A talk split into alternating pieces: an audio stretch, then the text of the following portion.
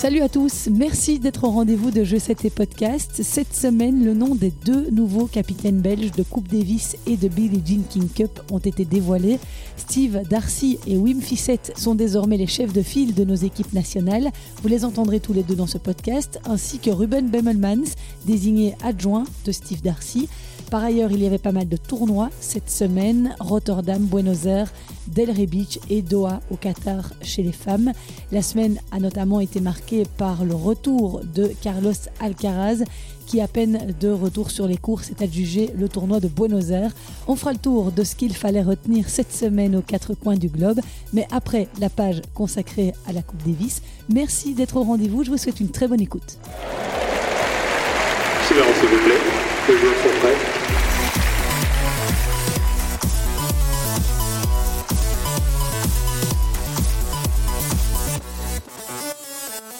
Quelques jours après l'éviction de Johan Van Erck au poste de capitaine de Coupe Davis et de Billie Jean King Cup, les fédérations francophones et flamandes de tennis ont désigné leur nouveau capitaine. Les heureux élus sont Steve Darcy et Wim Fissette.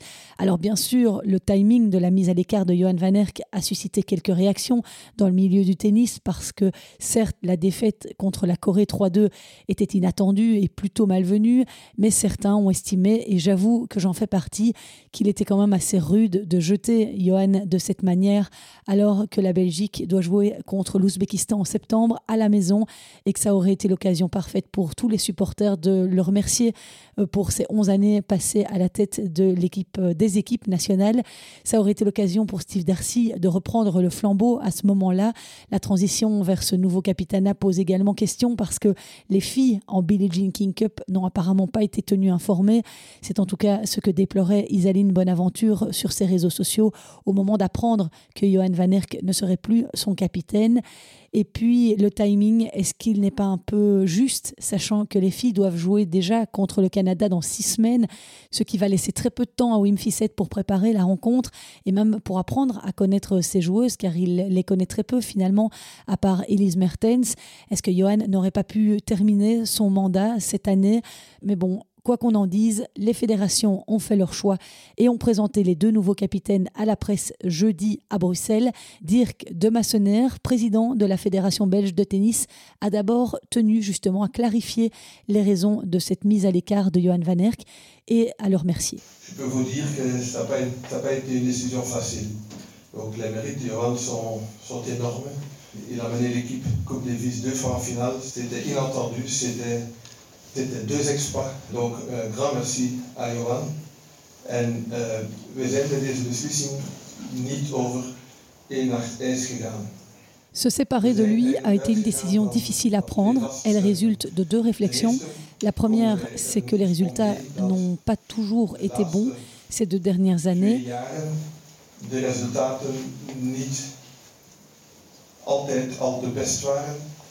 Um, daar treft sans pour autant que Johan ait commis la moindre faute grave, mais il est évident que les résultats n'étaient plus au rendez-vous.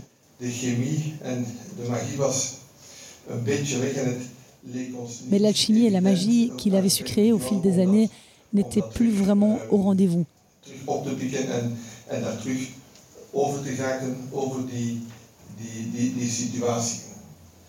Mais nous sommes aussi posé la question si c'était la meilleure option de continuer, oui ou non, avec Johan, avec un entraîneur qui a annoncé lui-même son départ, qui était donc dans ces derniers mois en tant que capitaine de la Coupe Davis et de l'équipe Billie King.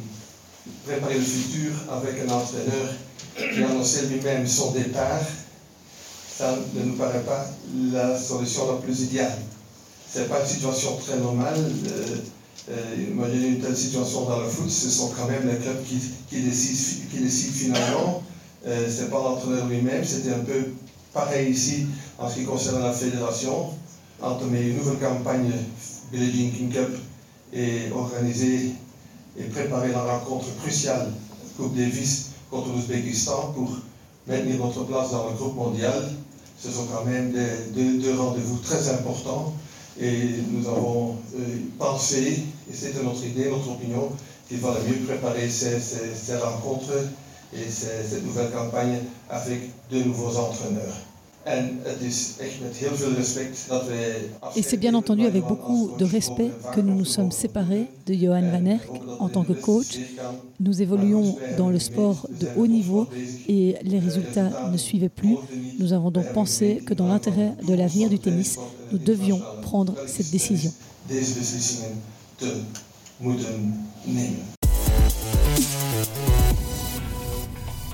Oui, j'ai bien entendu demander à Johan Van Erck de réagir suite à l'annonce de sa mise à l'écart et à la nomination des nouveaux coachs, mais il ne souhaite pas le faire pour l'instant. Il réagira dans les prochaines semaines. Bien entendu, il viendra à mon micro. Et donc, pour lui succéder, Steve Darcy et Wim Fissette, deux brillants noms du tennis belge. En ce qui concerne Steve, ce n'est pas du tout une surprise. Tout le monde l'attendait là. Sur le sondage que j'ai lancé sur mes réseaux sociaux, vous aussi, vous aviez majoritairement évoqué son nom. Aujourd'hui responsable du Team Pro à l'AFT, Shark, comme on l'appelle, a joué 12 ans pour l'équipe belge de Coupe Davis. Il a disputé 25 rencontres, dont deux finales en 2015 et en 2017. C'est à chaque fois lui qui a amené le point décisif pour qualifier la Belgique vers la finale, ce qui lui a valu le surnom de Monsieur Coupe Davis. Cela faisait 11 ans qu'on n'avait pas vu un francophone à ce poste. Steve Darcy sera secondé par Ruben Bemmelmans, son équivalent à la VTV et coach de Zizou Bergs depuis quelques mois. On va écouter l'interview que Steve Darcy m'a accordé le jour de sa présentation à la presse. Alors évidemment, ce n'est pas très long parce que j'avais droit à trois questions, mais voilà, c'est parti. Ouais, je suis super, euh, super heureux, euh, vraiment très très content. Euh, j'ai eu vraiment beaucoup de messages de soutien, mais comme tu le dis, voilà, je. J'aurais, j'aurais voulu vivre cette première rencontre peut-être un peu différemment, peut-être aux côtés de Johan pour que ce soit un peu plus facile, mais voilà, il, a fait 12 ans à la tête de l'équipe, c'est exceptionnel, euh, énormément de respect et j'espère voilà, que je serai à la, à la hauteur de, l'événement. Mais en tout cas, je suis, ouais, je suis super fier. Quelles sont euh, les valeurs que toi, tu as envie d'amener à cette équipe de, de, Coupe Davis? Pas d'Interclub, mais de Coupe Davis. Quelles sont les valeurs premières que tu as envie de, voilà, d'explorer avec les joueurs? Comment tu vas te préparer à cette mission qui t'est donnée? Bah là, je vais déjà essayer de voir, euh, enfin, de continuer ce qu'on a un peu fait au mois de décembre avec Ruben, c'est voilà, d'essayer de faire pas mal d'entraînements ensemble, de réunir tout le monde, les plus jeunes, les plus vieux, euh, enfin les plus âgés parce qu'ils sont pas très très vieux non plus, mais euh, en tout cas voilà, d'avoir vraiment un esprit d'équipe comme comme il y a toujours eu, que tout le monde soit content de se retrouver, mais qu'on ne se retrouve pas après trois mois sans cette vue. Donc ça va vraiment être important de, de se voir souvent, de faire des choses ensemble et, et de créer euh, des liens simplement. C'est une grosse pression d'emblée, c'est la victoire euh, obligatoire pratiquement. Donne pas cher de ma tête si jamais l'équipe est battue, mais, euh, mais c'est vrai que c'est voilà, une grosse rencontre, c'est une rencontre méga importante, c'est une rencontre où, où, forcément on va être archi favori. maintenant, voilà, on a des joueurs d'expérience, on a des gens avec aussi une grande expérience à côté du terrain. Et je pense qu'on doit s'en servir, on doit, on doit s'imprégner de ça. Et euh, c'est une belle rencontre pour, euh, pour commencer. Voilà, euh, il n'y a juste pas le droit à l'erreur. Donc, on va essayer de ne pas se planter. On va essayer d'aller, d'aller chercher cette victoire et, essayer de revenir, revenir dans le groupe mondial. Juste une dernière question par rapport au fait que tu es coach de Gauthier Auclin et de Raphaël Collignon. Ce sont aussi deux jeunes que peut-être un jour on pourrait voir dans, dans l'équipe nationale. C'est pas incompatible ton poste que tu as à l'AFT et celui-ci de, de capitaine de Coupe Davis? Non, c'est sûr, ils sont en train de, bien monter. Hein. Ils sont vraiment pas loin de, jouer les qualifs de Grand Chelem. Donc, euh, pour l'instant, ils sont, ils sont en avance sur d'autres. Hein. Donc, euh, incompatible, non, ça l'est pas. Maintenant, euh, c'est sûr qu'il va falloir faire des choix à un moment. Il y aura des choix qui vont peut-être être, remis en cause. Ou, mais je pense que je, suis assez, assez honnête, assez juste, assez droit que pour, pour faire les bons choix et que pour ne pas qu'on pense que je favorise certains ou l'autre. Et si le choix de Steve Darcy était une évidence côté masculin, celui de Wim Fissette côté féminin est nettement plus inattendu, car il n'était tout simplement pas candidat à la succession de Johan Van Erck comme capitaine de Billie Jean King Cup. Mais quand il a été approché, il a naturellement accepté cette mission. Wim Fissette, c'est sans doute le meilleur coach que la Belgique compte en termes de palmarès. Il a été l'entraîneur de Kim Kleisters, de Victoria Azarenka, d'Angélique Kerber, de Johanna Konta, de Simona Halep et plus récemment de Naomi Osaka. En tant que coach, il a gagné six grands chelems, trois avec Kim, un avec Kerber et deux avec Osaka. Il a mené cinq de ses joueuses au rang de numéro un mondial. Wim Fissette sera épaulé par Kirsten Flipkens, toujours active sur le circuit en double. Kirsten endossera donc la double casquette, celle de joueuse et de coach. Je vous propose d'écouter la réaction de Wim Fissette qui a préféré s'entretenir avec moi en anglais. Oui, j'attendais peut-être que ça m'arrive un jour. Je l'espérais, mais ça a quand même été une surprise pour moi quand j'ai été contacté pour savoir si j'étais intéressé par la mission. Et ça a été une décision assez simple à prendre pour moi parce qu'après 12 années passées à coacher des joueuses étrangères sur le circuit dans différents pays, faire quelque chose dans mon propre pays, c'est un véritable uh, plaisir. Mis à part Elise Mertens, que vous connaissez le mieux, vous connaissez un peu moins bien les autres joueuses, comment allez-vous vous y prendre pour préparer cette rencontre contre le Canada qui arrive déjà dans six semaines? Oui, en effet, uh, il va y avoir différentes étapes. Je vais d'abord commencer par um, analyser leur jeu comme si j'analysais des adversaires pour faire du repérage. Donc, je vais regarder des vidéos combinées à des statistiques comme si c'était des adversaires um, afin de trouver leurs faiblesses et leurs forces.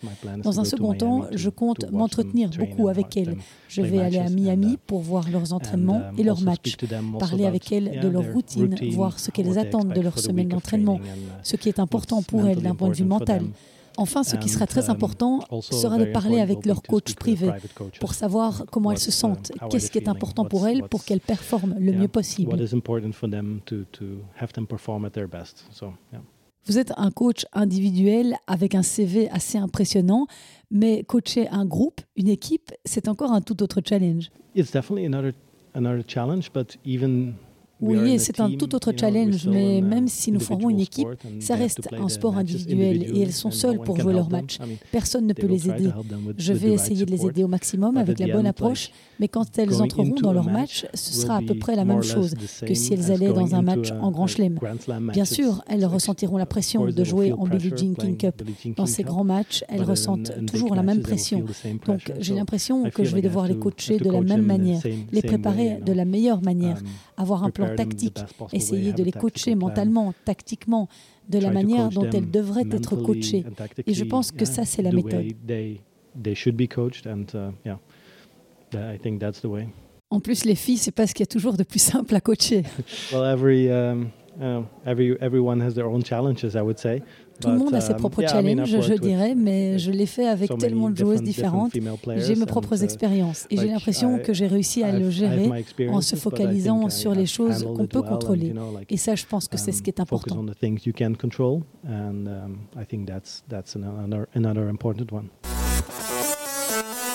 Wim Fissette, nouveau capitaine de l'équipe belge de Billie Jean King Cup. Alors bien sûr, ce choix est incontestable sportivement parlant, mais j'ai quand même une petite pensée pour Philippe Dehaze, mon consultant sur Je sais tes podcasts, qui était candidat pour le poste, mais dont le profil n'a apparemment pas retenu l'attention des fédérations. En tout cas, il n'a pas été contacté pour euh, défendre son projet. Je vous propose à présent d'entendre Pierre Krivitz, président de l'AFT, l'association francophone de tennis, sur cette nomination de Steve Darcy et de Wim Fissette après la, décision et l'annonce de la décision par Johan Van Erck qu'il allait euh, arrêter, on s'est directement posé la question avec Tennis Vlaanderen de savoir qui euh, seraient euh, les candidats pour lui succéder. On n'a pas fait comme l'Union belge, c'est-à-dire un appel à candidature, c'est assez rare dans le sport. Non, c'est nous qui avons pris des contacts. Ben, le nom de Steve, ça évidemment, a fait l'unanimité immédiatement pour la Coupe Davis. du côté des dames, ben là, on a, effectivement réfléchi qui pourrait l'être. On, a pris quelques contacts. Et quand on s'est rendu compte que Wim Fissette était lui aussi euh, disponible actuellement, euh, ben voilà, le choix a été euh, assez simple. Wim Fissette, c'est quand même, il a coaché 5 numéros 1 mondial. Je pense que c'est comme si on a tiré dans le foot belge Pep Guardiola. Hein. donc ça, il faut se rendre compte. Donc on a le top du top pour notre équipe nationale. C'est extraordinaire. Donc là, on n'a pas hésité. Voilà, le choix a été assez simple assez simple sportivement, c'est-à-dire qu'il fallait euh, trouver des remplaçants et que les deux remplaçants étaient les candidats idéaux. Par contre, évidemment, un peu plus euh, difficile par rapport humainement par rapport à, Johan, puisque Johan ben, a été pendant 12 ans le capitaine emblématique de notre équipe de Coupe Davis, pendant 4 ans celui de notre équipe de, Fed Cup, avec des résultats extraordinaires en 2015 et en, 2017 avec les, deux finales. Et donc c'est vrai qu'on sentait qu'il avait envie d'aller jusqu'au bout de l'année, mais à partir du moment où vous avez deux personnes disponibles maintenant et qui peuvent préparer l'avenir dès aujourd'hui, je pense que sportivement, voilà, le sportif euh, a dû l'emporter sur, euh, sur l'humain, mais je suis sûr que quand la déception de Johan sera digérée, euh, qu'on pourra organiser un bel événement, par exemple, lors de la rencontre de septembre de, de Coupe Davis avec lui. Pierre Krevitz, président de l'AFT, la fédération qui a été la cible d'un papier assez acerbe de Laurent Bruvier, journaliste et commentateur à la RTBF. Il y pointe du doigt une répartition des postes qui n'est, selon lui, linguistiquement pas équitable, avec trois flamands sur quatre placés dans les postes de capitaine ou de coach. Il dénonce, j'ouvre les guillemets, la puissance de la fédération flamande et la faiblesse grandissante de l'AFT. Fin de citation. Il se demande pourquoi celle-ci n'a pas exigé la parité linguistique dans les deux duos, en questionnant notamment le fait que Ruben Bemmelmans ait été nommé T2 alors qu'il n'était autre que l'adversaire de Steve Darcy dans la course au Capitana. Je pense qu'effectivement, s'il avait pu choisir Steve, ce serait plutôt penché sur quelqu'un de sa fédération. Mais je lui ai posé la question en quoi Ruben Bemmelmans était un bon choix comme adjoint. On écoute Steve Darcy. Parce qu'on s'entend, on s'entend très bien d'abord. On a été joueurs ensemble, on a commencé à entraîner plus ou moins en même temps enfin, il a la même place que moi du côté, du côté néerlandophone. Donc, euh, il est encore sur le circuit. Il voit encore beaucoup de joueurs. Euh, on a énormément de joueurs pour l'instant néerlandophones dans l'équipe. Euh, et, par rapport à moi, voilà, ça va beaucoup m'aider. Le fait qu'il soit voilà, toujours en activité, qu'il soit avec les mecs souvent, qu'il les voit en tournoi. Et puis voilà, on a commencé à mettre en place des entraînements au mois de décembre tous ensemble ça a super bien fonctionné et on va essayer de faire ça de plus en plus pour que les joueurs voilà, continuent de se voir souvent et, et qu'on ne soit pas chacun de notre côté. Donc euh, je pense que ça peut très très bien fonctionner comme ça et, et en tout cas on sera, on sera vite fixé après la première rencontre, mais on va, on va tout faire pour et et voilà, je suis content, content de ce choix-là. Et on va refermer cette longue page consacrée à la Coupe Davis, justement en écoutant les ambitions de Ruben Bemmelmans, celui qui va prendre la place d'Ananda van den Doren au poste de coach de notre équipe belge de Coupe Davis.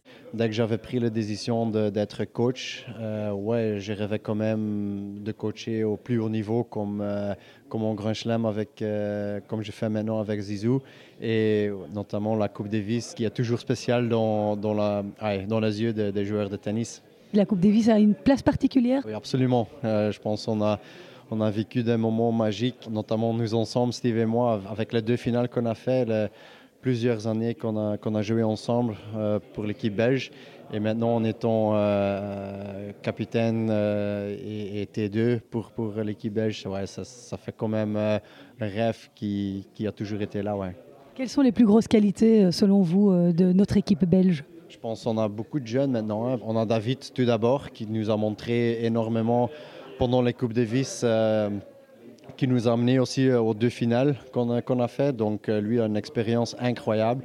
Donc, ça, ça, ça, une très, très, très grosse qualité.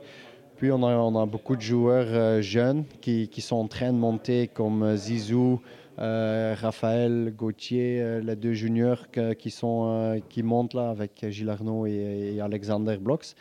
Et puis on a derrière, on a Yoris Kimmer qui, qui ont fait pas mal de, de, Coupes Davis aussi, de, de, matchs. une très bonne équipe de double aussi. Oui, oui, Sander et Joran qui, qui font un, un, boulot incroyable. Euh, euh, ouais, qu'ils ont ouais, commencé de, presque rien et ouais, qui, sont là dans le top 50 euh, très solide. Donc on, a, on a un bon mix avec l'expérience et des jeunes qui, qui montent. Donc je pense que c'est ouais, quand même pas mal. Et Steve et moi qui, qui peuvent renseigner les jeunes comme avec les émotions parce que c'est tout à, tout à fait euh, différent de jouer pour, pour une euh, équipe nationale que ouais, jouer tout seul, euh, ce qu'on fait normalement.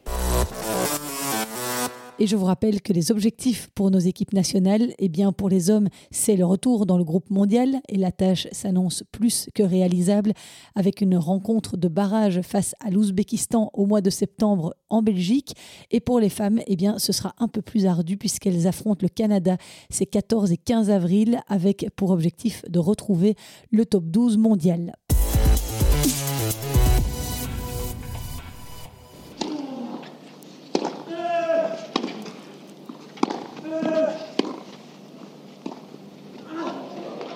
He's done it fittingly with a drop shot. Alcaraz is back. Cela faisait trois mois qu'on ne l'avait plus vu sur les cours à cause d'une déchirure aux abdominaux contractée en fin de saison à Paris, ce qui l'avait obligé à renoncer au Masters de fin de saison. Carlos Alcaraz avait ensuite été touché à la jambe droite lors d'un entraînement mi-janvier, contraint de déclarer forfait, cette fois pour l'Open d'Australie. 100 jours après son dernier match sur le circuit, le jeune prodige de 19 ans, numéro 2 mondial, est bel et bien de retour pour son premier tournoi en 2023 comme s'il n'était jamais parti. Il s'est adjugé le titre sur la terre battue de Buenos Aires face à Cameron Norrie, seconde tête de série. Victoire 6-3, 7-5 au cours d'une finale de rêve pour les organisateurs argentins, d'autant que Carlos Alcaraz était le premier numéro 1 mondial à participer à leur tournoi depuis Gustavo Kuerten en 2004. Il s'agissait de la neuvième finale de l'Espagnol sur le circuit et de son septième titre, le premier depuis l'US Open. Il n'est désormais plus qu'à 590 points de Novak Djokovic dans la course au rang de numéro 1 mondial.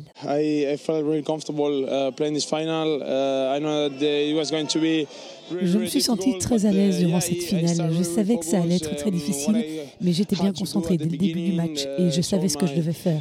J'avais le jeu, le niveau qu'il fallait pour disputer cette rencontre.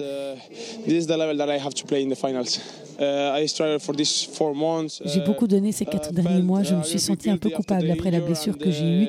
Ça n'a vraiment pas été facile. C'est le premier titre depuis l'US Open et c'est un moment très spécial pour moi. Et Carlos Alcaraz n'a pas encore retrouvé son meilleur niveau, mais il a toutefois assuré l'essentiel tout au long de la semaine, ne perdant qu'un seul set en route vers le titre. C'était au premier tour face à Laszlo Djere, victoire 6-2 4-6, 6-2. Ensuite, il a éliminé Dusan Lajovic, puis son compatriote Zapata Mirales en quart de finale sur un double 6-2. Et enfin, Cameron Norrie, alors qu'il était mené 2-3 en début de match. Dans cette finale, Alcaraz a joué de manière solide et n'a jamais eu de balle de break contre lui, sauf à 5-3 dans le deuxième set quand il a tremblé pour conclure le match avant de se faire rejoindre 5-5. Il a ensuite réussi à reprendre les commandes de la rencontre pour terminer sur une très belle amortie dont il a le secret. Quant à Cameron Norrie, 12e à l'ATP, c'était sa deuxième finale de l'année après Auckland en Nouvelle-Zélande. Il est d'ailleurs le joueur qui compte le plus de victoires, soit 13 cette saison, avec Stefanos Tsitsipas. À Buenos Aires, le Britannique a battu en demi-finale la révélation de la semaine, la surprise Juan Pablo Varias, péruvien classé 101e et issu des qualifications. Ce joueur de 27 ans a notamment sorti Dominique Thiem et Lorenzo Musetti en 8e et en quart, 6-4, 6-4 à chaque fois. Actif sur le circuit pro depuis 10 ans, Varias fait un bond de 20 places ce lundi à l'ATP pour atteindre le meilleur classement de sa carrière, 81e. Un autre joueur a ressuscité, si on peut dire ça comme ça, cette semaine, cette fois à Rotterdam, c'est Danil Medvedev. Le russe s'est imposé dans une finale extrêmement physique dimanche face à Yannick Sinner. Il avait été euh, fort mis sous pression dans la première manche, Medvedev, face aux percutantes attaques et montées au filet de l'Italien. Mais après avoir perdu 5-7 le premier set, le Russe s'est mis à changer de stratégie, à être plus offensif, à donner plus de profondeur à ses balles et à davantage diriger le jeu, notamment grâce à un très bon service. Il a alors commencé à épuiser son adversaire en le baladant aux quatre coins du cours comme il sait faire. Les interminables rallyes ont finalement euh, tourné à l'avantage du Russe qui s'est imposé 5-7, 6-2, 6-2 en 2h29 minutes. C'est au début du second set que Sinner a connu une grosse baisse de régime, ce qui lui a finalement coûté le match parce qu'il était tellement malmené par le russe qu'il n'était plus trop capable de venir gagner des points au filet. Il a commis énormément de fautes directes. D'ailleurs, sur le match, il en compte 48. Et Yannick Sinner ne trouve décidément pas la solution face à Daniel Medvedev puisque le russe mène désormais 6-0 dans leur confrontation. Il a fallu un peu de temps, mais Medvedev semble retrouver peu à peu son meilleur tennis. Il n'a perdu qu'un seul set cette semaine face à Davidovich Fokina au premier tour. Il a sorti assez facilement ensuite Botic Van de Zenskulp en sauvant 6 balles de break. Et puis en quart de finale, il s'est défait de Félix Auger-Aliassime, le Canadien contre qui il a déjà gagné 4 fois.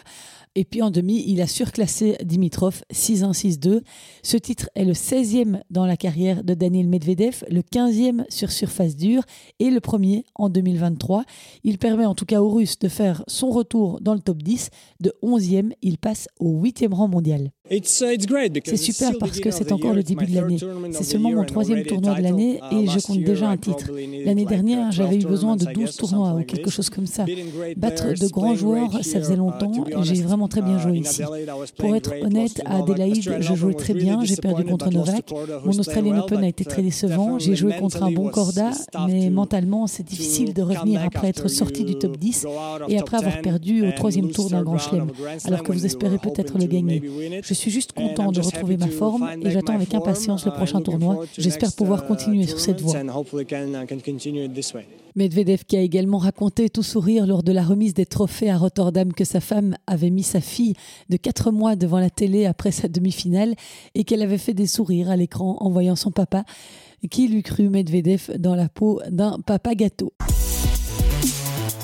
et malgré cette défaite en finale, c'est une très belle quinzaine qui s'achève pour Yannick Sinner, puisqu'il a remporté le tournoi de Montpellier la semaine passée et qu'il est en finale cette semaine à Rotterdam.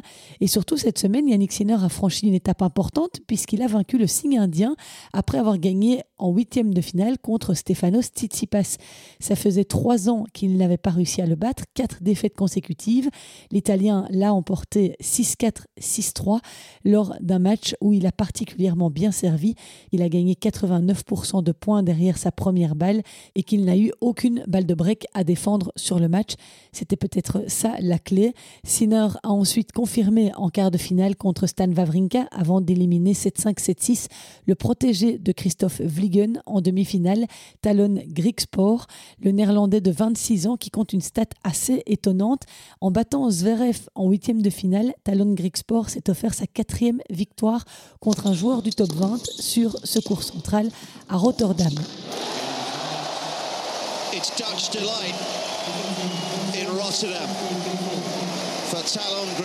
La plus belle perte de la semaine à Rotterdam, elle est signée Alex Deminor. Il a éliminé la tête de série numéro 2 du tournoi, Andrei Rublev, au premier tour. C'était la dixième victoire de la carrière de l'Australien contre un joueur du top 10. David Goffin, lui, participait aussi à ce tournoi de Rotterdam. Il n'a malheureusement pas franchi le premier tour. Il a été éliminé par Grégoire Barrère, 71e joueur mondial. Et puis toujours côté belge, mets en double cette fois notre équipe de Coupe Davis, Johan Vliegen et Sander Gille ont effectué un très joli parcours à Rotterdam. Ils ont été jusqu'en demi-finale, sortis par Ivan Dodig et Austin Krajicek, 4-6, 6-7. Dodig, Krajicek qui ne sont autres que les vainqueurs du tournoi. Le dernier tournoi masculin de la semaine se déroulait à Delray Beach, l'endroit préféré de Xavier Malice, qui a gagné deux fois cette compétition. Cette année, c'est l'Américain Taylor Fritz, tête de série numéro 1, qui s'est logiquement imposé en finale face au Serbe Miomir Kekmanovic. Une victoire 6-0, 5-7, 6-2, alors que Fritz a eu une balle de match dans le deuxième set. Mais Kekmanovic a fait de la résistance et a poussé Taylor Fritz au troisième set. C'est également son premier titre de la saison à l'américain, le cinquième de sa carrière. Quatre ont été remportés ces douze derniers mois à commencer par son triomphe à Indian Wells. C'était en mars dernier. Kekmanovic, lui, a signé sa centième victoire sur le circuit en battant Radu Albot samedi en demi-finale. Le lendemain, Kekmanovic disputait la troisième finale de sa carrière, sa première en 2023. Ce résultat lui permet de retrouver le top 30 ce lundi. Et la belle histoire de cette semaine à Delray Beach, c'est celle de Matija Pekotic, 784e mondial. Ce joueur croate de 33 ans, diplômé de Princeton et de Harvard, a vécu un rêve éveillé cette semaine. Il avait intégré le tableau des qualifs un peu par hasard parce qu'il travaille à temps plein dans l'immobilier. Il a été 206e mondial et a remporté 10 titres sur le circuit ITF, mais il a ensuite diminué ses activités sur le circuit. Il a en tout cas montré cette semaine qu'il en avait toujours sous le pied en battant Jack Sock au premier tour 4-6, 6-2, 6-2. Le compte de fait a toutefois pris fin au tour suivant contre Marcos Giron. Il a perdu 6-3, 6-3. Sur le circuit WTA, c'est le tournoi de Doha qui réunissait cette semaine le gratin du tennis mondial. Et Iga Swiatek a une nouvelle fois été couronnée reine du désert. Elle a défendu son titre avec succès pour s'offrir son premier trophée de la saison, le douzième de sa carrière. En finale, Swiatek a dominé la quatrième joueuse mondiale Jessica Pegula, une victoire nette et sans appel 6-3, 6-0 et une belle revanche pour la polonaise qui avait perdu en United Cup en début d'année contre l'américaine. Et dominante, elle l'a été toute la semaine, la polonaise, puisqu'elle n'a perdu que 5 petits jeux au cours du tournoi, un nouveau record dans l'Air Open. Bon, évidemment, il faut tout considérer. En tant que tête de série numéro 1, elle était exemptée du premier tour et elle a profité du forfait de Belinda Bencic en quart de finale. Donc au final, elle n'a joué que trois matchs. Au deuxième tour, elle a dominé Daniel Collins 6-0, 6-1. En demi-finale, Véronika Kudermetova sur le même score. Et en finale, Jessica Pegula lui a pris trois jeux. C'est une victoire qui va me donner beaucoup de confiance pour la suite de la saison. C'est ce qu'a déclaré Iga Swiatek. Attention, l'année passée, Doha avait marqué le début de sa série incroyable de 37 victoires d'affilée. Maria Sakkari, elle, a une nouvelle fois brillé. Elle a atteint les demi-finales de ce WTA 500 une semaine après Linz, mais elle a été sortie par Pegula en demi-finale. Maria Sakkari avait notamment éliminé la Française Caroline Garcia en quart de finale. Côté belge, contrairement à Marina Zanevska, éliminée au premier tour de ses qualifs à Doha par Victoria Tomova, Elise Mertens, elle, était parvenue à franchir les trois tours qui la séparaient du tableau final, mais au premier tour, elle a buté contre la redoutable Danielle Collins, 4-6, 6-7, un score serré et une très jolie bataille où Elise Mertens a eu des possibilités, ça n'est pas passé loin. À noter enfin qu'en double dame à Doha, Kirsten Flipkens a perdu au premier tour avec sa partenaire Laura Sigmund contre la paire japonaise Ayoma et Ninomiya. Le tournoi de double a finalement été remporté par la finaliste du simple Jessica Pegula, associée à Coco Gauff. Voilà pour ce qu'il s'est passé la semaine dernière. Cette semaine, le premier tournoi WTA 1000 de la saison se déroule à Dubaï, aux Émirats arabes. Il s'agit d'un tableau de 56 joueuses où on retrouve 18 membres du top 20, du très beau tennis en perspective. On y reverra notamment Arina Sabalenka et Elena Rybakina qui ont pris un peu de repos après avoir atteint la finale de l'Open d'Australie. Les matchs ont débuté dimanche et on ne déplore pas encore de grosses surprises, si ce n'est l'élimination de la Russe Kudermetova, 11e mondiale, par l'Ukrainienne Annelina Kalinina, 33e. Le match le plus long de l'année a en tout cas été enregistré dimanche à Dubaï. C'était au premier tour entre Samsonova et Badoza, 3 heures et 22 minutes. Samsonova l'a emporté 6-7, 7-6, 6-4. La Russe, qui a atteint son meilleur classement lundi, 13e mondial, va rencontrer Zheng Qinwen au prochain tour. Samsonova a d'ailleurs battu la Chinoise il y a un peu plus d'une semaine en C'était à Abu Dhabi. En ce qui concerne les joueuses belges, Marina Zanevska a été sortie au premier tour des qualifs à Dubaï par Kristina Mladenovic, la française, qui a ensuite perdu au tour suivant contre Julia Graber. Il n'y a donc aucune belge dans le tableau final du simple. En double, par contre, Flipkens et Sigmund ont été sortis au premier tour contre Pavlyuchenkova et Elena Rybakina 2-6, 4-6. La Kazakh et la Russe affronteront au deuxième tour Kimberley Zimmerman, associée à Monika Niculescu. À noter enfin que ce sera le dernier tournoi de Sania Mirza qui joue en double avec Madison Keys.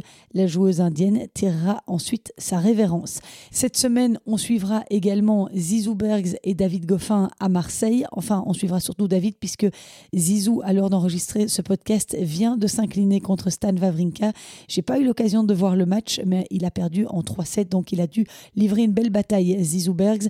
David joue lui mardi contre Lucas Klein, 142e à l'ATP. À noter que David et Zizou sont également associés dans le tableau du double à Marseille. Ça faisait longtemps, j'ai l'impression, qu'on n'avait plus vu David Goffin jouer en double sur le circuit. Et avant de vous quitter, quelques mots sur les Belges qui ont brillé sur les circuits secondaires. Marie Benoît, 234e joueuse mondiale, a triomphé ce week-end au tournoi ITF de Glasgow. Elle a battu la Britannique Heather Watson, 151e mondiale, en 3-7, 3-6, 6-4, 6-1. À 27 ans, la joueuse de peine, coachée par Xavier Legal et soutenue par l'association Hope and Spirit, remporte le 11e titre de sa carrière sur le circuit ITF. C'est déjà son deuxième cette saison après le tournoi de Vero Beach qu'elle a gagné en Floride.